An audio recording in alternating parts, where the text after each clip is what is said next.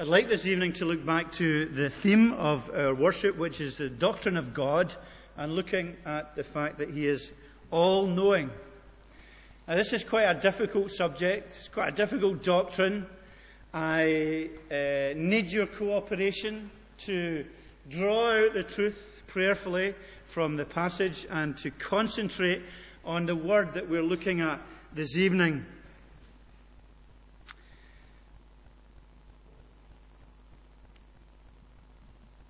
Omniscient is the word that we use when we're speaking about God being all knowing, knowing all things.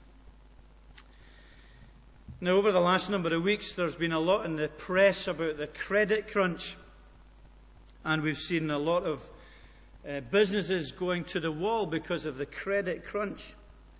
And it's partly my hope, and I hope it's the the hope of other people as well that the credit crunch and what has happened economically will change people's behaviour because the reality is that there has been uh, dreadful unrestricted lending uh, among the banks and there has been a real legitimisation in uh, government circles of greed in the business world. And I hope that people will change their behaviour because of the credit crunch and what has happened uh, in business. And very often, when events happen in our lives like that, when we are faced with a certain change of information or knowledge, then we ourselves have to change accordingly. And that is no different with doctrine. We're looking for more knowledge of God in our uh, studies as we come to worship and as we open up Scripture.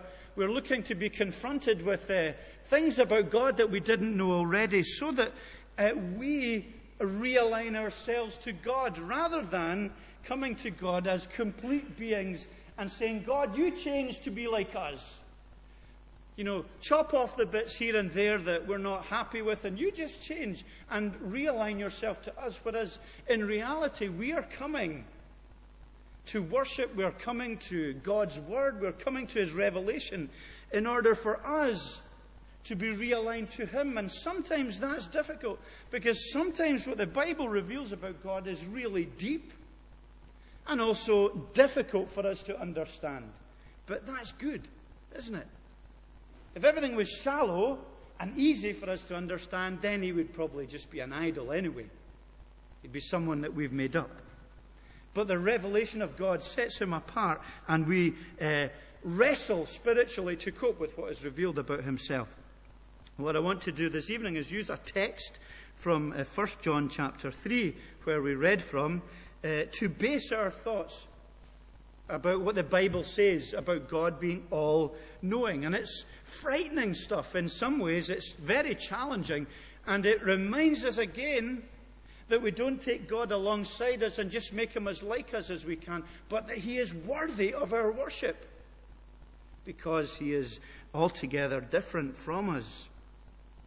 And there are two simple statements. In verse 20, uh, John is really speaking about loving one another and uh, uh, telling us how we, uh, showing us, encouraging how we are to live our lives. And then he says at the end of that verse, For God is greater than our hearts, and he knows everything. And it's really that statement I want to unpack a little bit tonight. God is greater than our hearts, and he knows everything. They're two very simple statements and we'll just spend a little time unpacking them uh, this evening. And I hope that in so doing, that we'll learn a little bit more about God and about uh, worship and about what it means to be His child. So we'll start with the second one first. God knows everything. And that's our theme. God is all knowing. God is omniscient, omnipotent, all powerful, omnipresent, all present, all knowing omniscient. And God knows everything. That's what this text declares. And that is what the Bible says in many different ways and in many different forms. It's a summary of the Bible teaching. And if we were to summarize what the Bible says about God knowing everything, it would be along the lines of God knows Himself and all things, po- all things possible uh, and actual in one simple act. God knows himself and all things possible and actual in one simple act. That is uh, what the Bible teaches. God knows everything. And I'm going to split that into two bits. And uh, the first is to say that God knows everything about himself. Okay? And I've used in the uh, sermon notes, if you have them there from the bulletin sheet, innately or naturally, uh, within himself, he knows about himself. Absolutely within himself. He has complete knowledge. Uh, in 1 John 1, verse 5, he says, God is light, in him is no darkness at all. So there's nothing that is dark within him in terms of truth and knowledge. He knows everything there is to know about himself. In 1 Corinthians 2 10 and 11, he says, The Spirit searches all things, even the deep things of God. And the same way, no one knows the thoughts of God except the Spirit of God, reminding us that the Spirit and God Himself have this perfect knowledge uh, of themselves within themselves. Now, well, so, well, it just sets Him apart, doesn't it, from us? Because we are always learning about ourselves. We don't have absolute and infinite and complete self knowledge. Something might happen to me tomorrow, and the way I react to that, well, I learn something about myself. Maybe something bad, it might be something good. But I learn something, and I'll, I'll learn something new about how I respond and how I react, and, and so might you.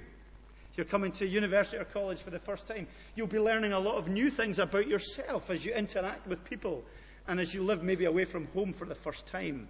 And we're always learning and we are growing in our knowledge of ourselves in response to things that happen. But God is not like that. God has this absolute and complete and total self knowledge. It's entirely intuitive. He knows himself from within himself. It's never unpredictable and it's never arbitrary. He, complete, he has complete self knowledge. He knows everything there is to know about God. I know that's it's quite strange, it's quite deep, uh, and maybe you think, well, so what? But it is significant.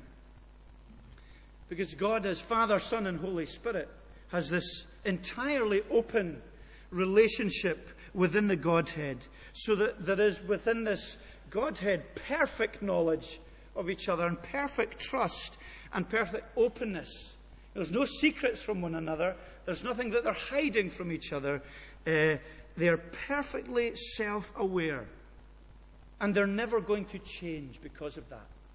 They're always going to have this perfect knowledge of themselves, which means that they're not going to change. So there's an innate knowledge that he has about himself. He's never going to be surprised by his own reactions, never going to be surprised by something new he'll find out about himself. God knows entirely everything there is to know about himself. Now, that in itself is infinite knowledge. We begin to go beyond uh, the bounds of our understanding. So he knows about himself. But maybe more significantly and more um, questioningly for us in our understanding of God is that he knows immediately about everything there is. He knows immediately, in, in, in other words, right in front of himself, as it were, in front of his eyes. He knows about absolutely everything else. In Psalm 40, in Isaiah 46, verse 10, uh, he says, I am God, there is none like me. I make known the end from the beginning. And it just says that he's there, one who knows everything that spans time and spans history. And it's all before him, entirely uh, before him. Or Psalm 139, where we were singing, or we will be singing, All the days ordained for me, says the psalmist, were written in your book before one of them came to be. All the days ordained for me, you could put your own name in that. All the days ordained for Derek were written in your book before one of them came to be. Absolute knowledge of our birth, our life, our death. Its timing and everything about it. So all is before him. He knows immediately about everything. And it's all before him in one instant. And I think this is where we find it very difficult to understand because we live within time and space. And everything either happens yesterday, is happening today, or will happen tomorrow. And that's how we see past, present, present, and future. And it's difficult for to, us to understand or conceive of God who takes everything in in one look, as it were, because he lives outside of time and uh, he lives beyond or above uh, and out with time. And he sees all, past, present, and future, before him as it were fully present. Every thought, every word, every deed, every possibility is there before God in an instant, in one simple act, as it were. And that is clearly what sets him apart as God. Again, in Isaiah 41, God says, when he's challenging the people about their idols, he says, Tell us what the future holds so that we may know that you are gods. God himself there sees that as a mark of being a God, that we are able to discern the future. It sets him apart as God. It marks him out as God. In Colossians 1:17 he says, "He is before all things, and in him all things hold together. He's before all things, and in him all things hold together. So that sets him apart as God clearly, that he knows past, present, and future, all in one kind of act, as it were. However, I keep saying that as it were, it's difficult to conceive of these things uh, with our finite minds. But that is clearly the teaching that permeates and soaks the whole of Scripture. I've taken one verse here and he knows everything. But it's clearly the teaching of Scripture in many different ways. It's the teaching of Scripture in prophecy. Because we know, don't we, that much of the prophetic messages of the Old Testament are minutely and uh, clearly uh, fulfilled in the New Testament. So we have detailed prophecies written hundreds of years before they happened being fulfilled we saw that last week when we looked at Psalm 22 and the cry of Jesus Christ on the cross. And how, down to the fact that it says that they even took his garments and uh, uh, cast lots for them. Down to that amount of detail, hundreds of years before it happened. So we have these uh, prophetic utterances that are self fulfilling within the, within the kind of bound of Scripture. Old Testament prophecies reminding us that God knows these things before they come to pass. We have all the promises that He makes and that He promises and ordains to keep. They would be empty and vain promises if He didn't know the fulfillment of them and if He couldn't fulfill them.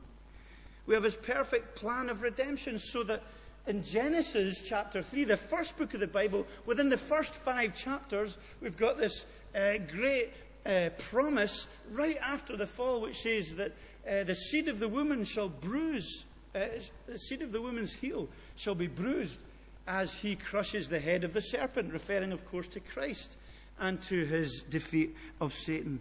So there's this great revelation of his plan of redemption, which wasn't a mistake. Jesus didn't die on a cross just because it happened to happen, and God then kind of changed things to make it work for good. This was all part of God's perfect plan. His teaching about judgment, his teaching about the new heavens and the earth, the texts that talk about the cattle on a thousand hills being his, of sparrows falling to the ground with his knowledge, doesn't happen without his knowledge.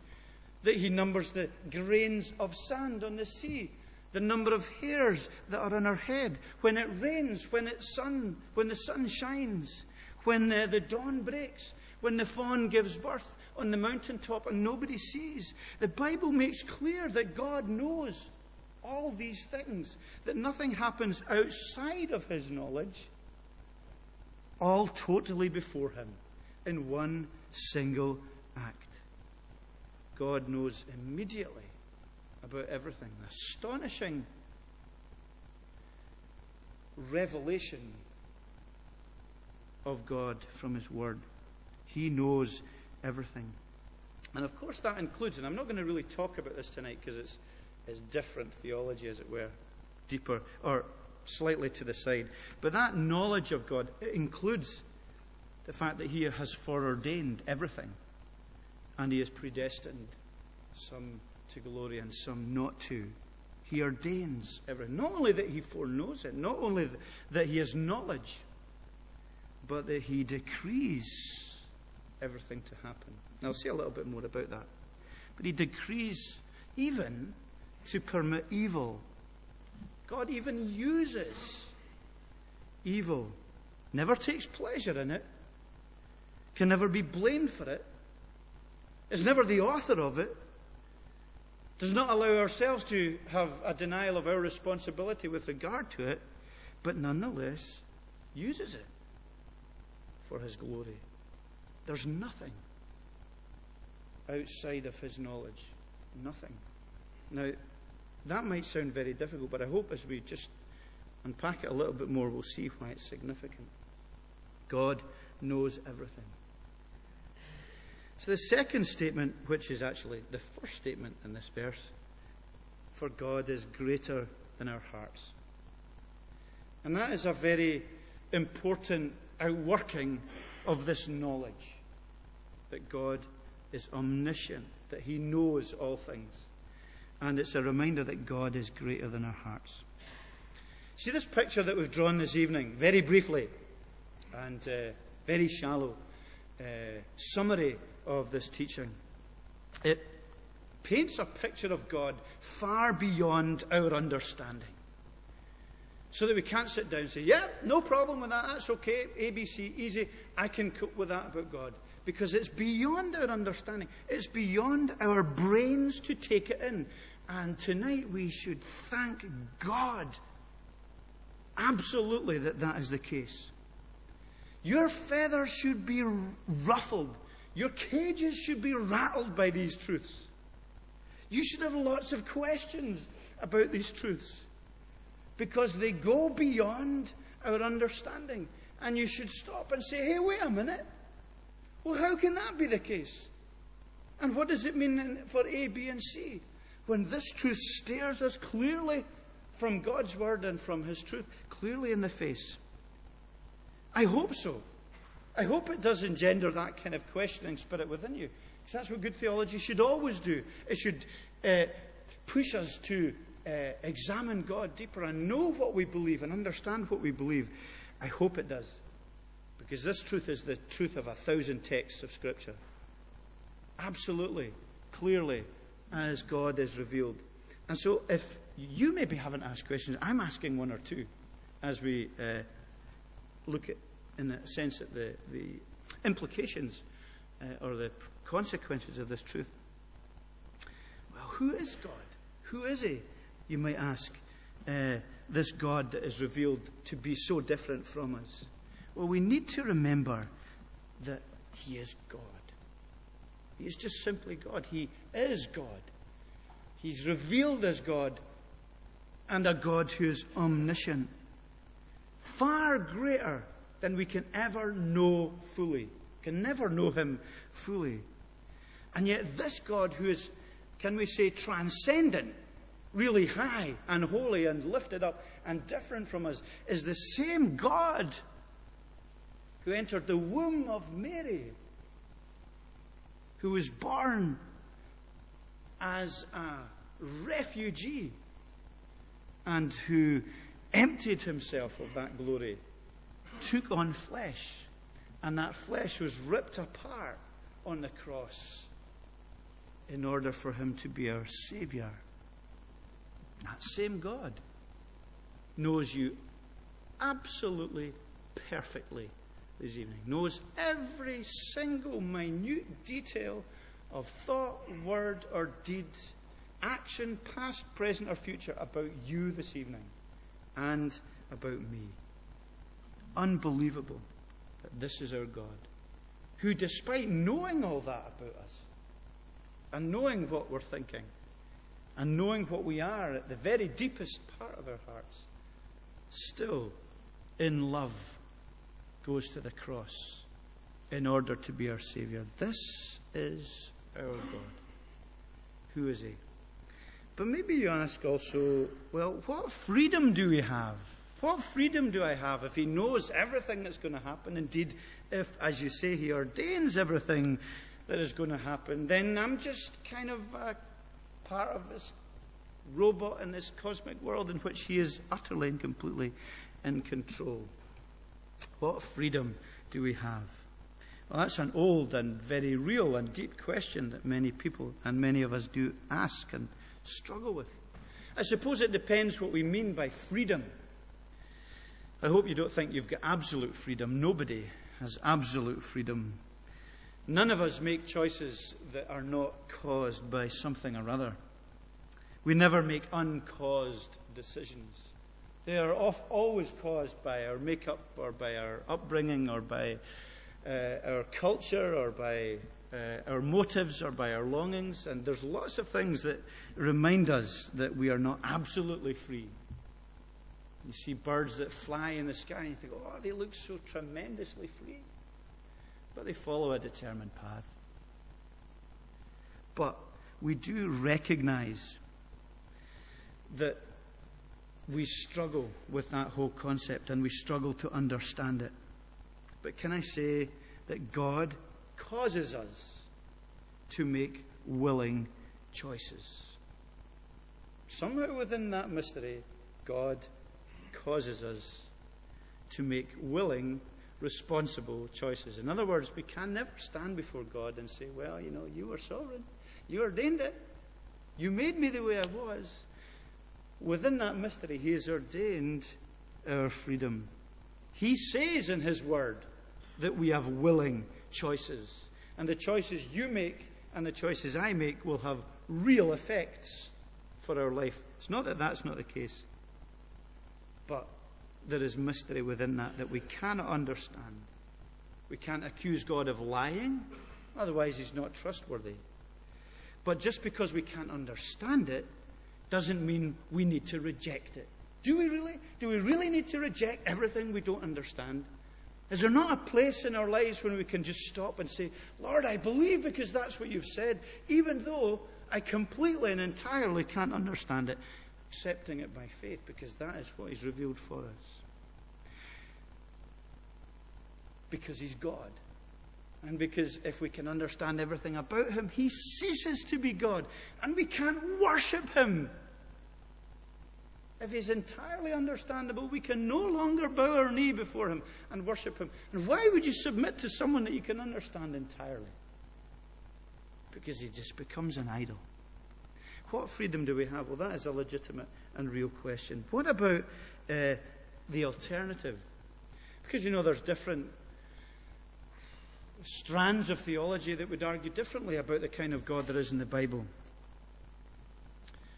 And some would argue maybe from a more kind of what is called theological and Arminian point of view, that God doesn't know everything.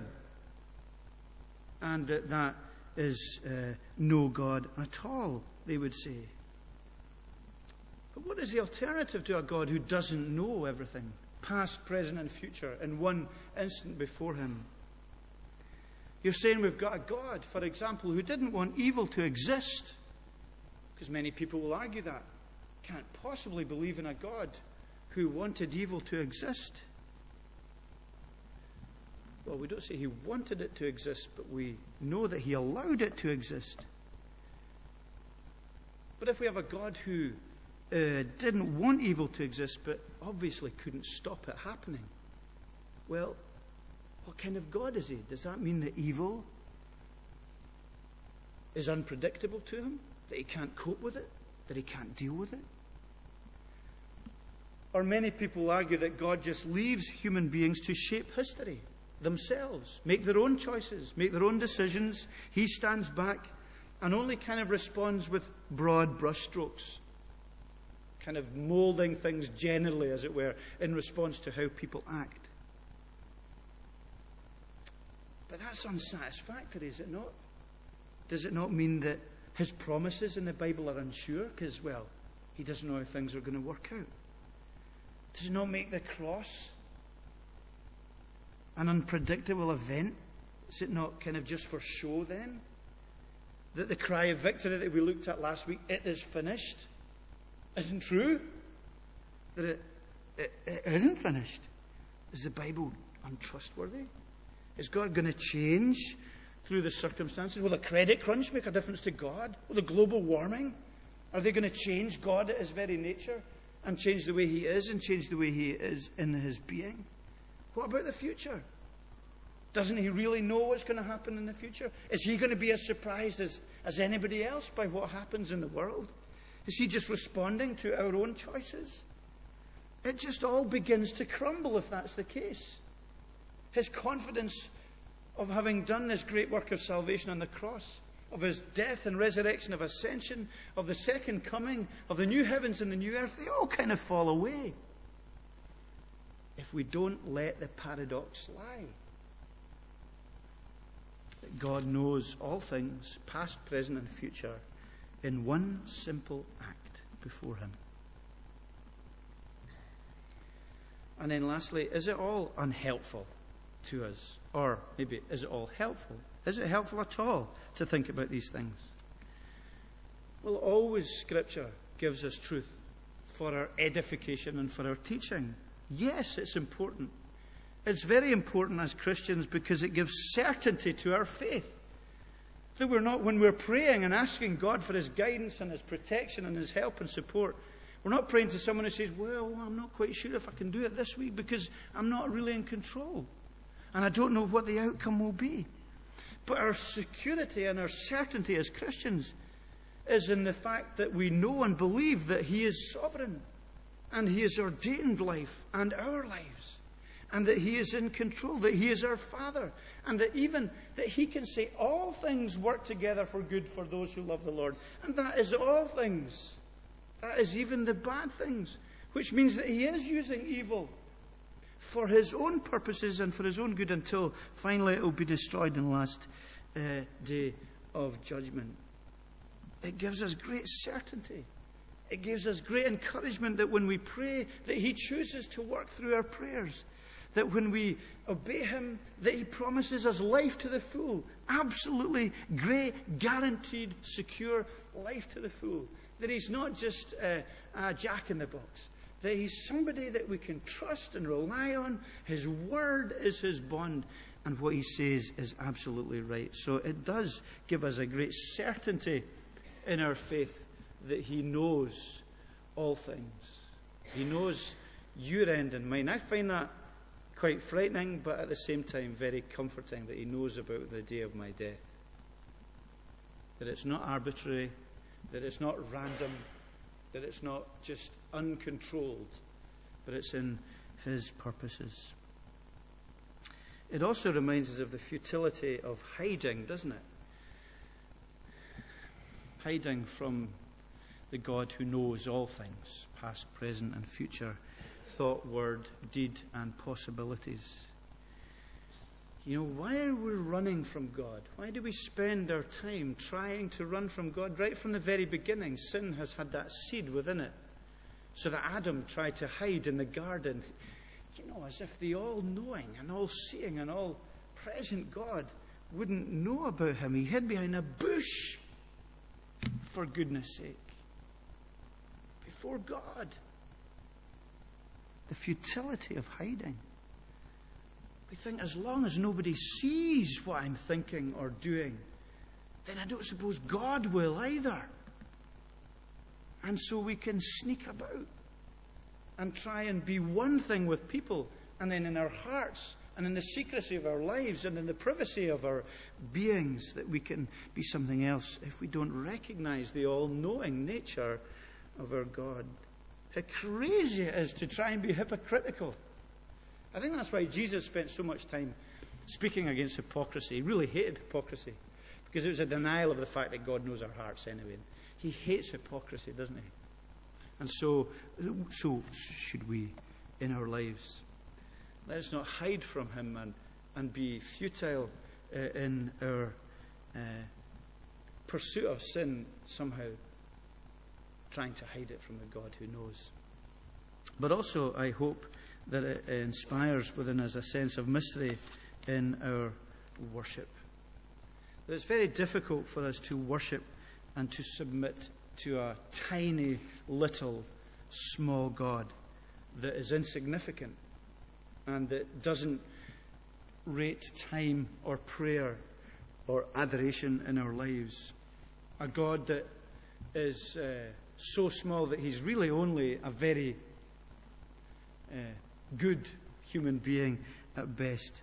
And I go right back to the beginning here, saying that the importance for us, just like in something like the credit crunch happens, that we ourselves, we need to realign ourselves to God rather than looking for God to realign himself to our thinking.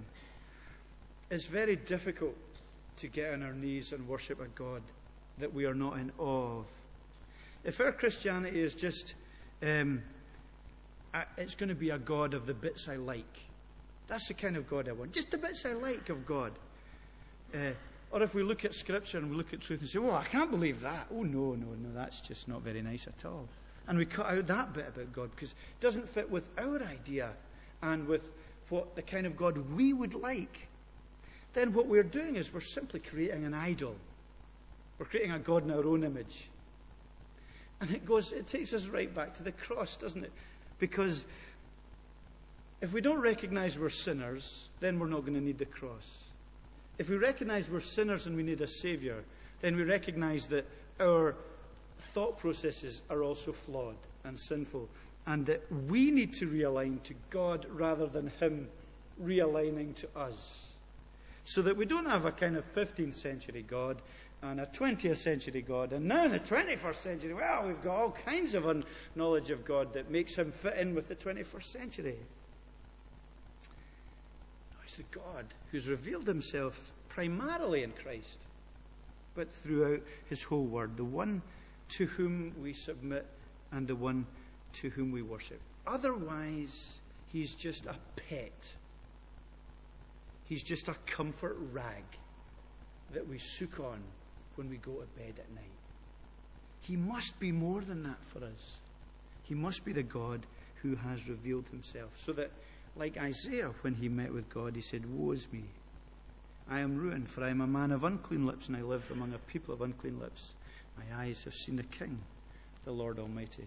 And I hope that by faith and through the uh, work of the Spirit in our lives, we begin to see a little bit more of the God who is all knowing and the comfort and the challenge that that brings into our thinking and into our understanding. Let's bow our heads briefly in prayer. Lord God, as we come before you in prayer and uh, latterly in song, we ask that you would accept our worship in Jesus' name, that we would take comfort from the fact that this world in which we live isn't um, dancing to an arbitrary tune. It isn't just moving along um, randomly, but that we, there is, in all the mystery of this knowledge, a sovereign God who is ordaining all that happens for his glory and for the good of his people that we take great comfort from the fact that uh, He is over and above and out with time and sees the whole picture. Lord, it would enable us to worship You this evening. It would also, we pray, help us to see the puniness of us trying to stand against You and say, Well, I just want to be Lord and King and sovereign over my own life. In the knowledge that we don't know tomorrow, let alone the rest of the world and its timings.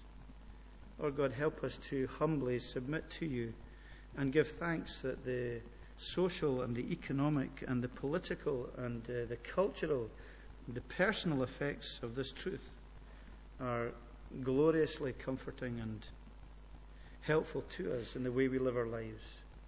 To know that ultimately a good and a perfect and a loving and a sovereign God is the one who will reveal himself to be sovereign over even evil and will judge it and destroy it and bring it to justice in his own good time.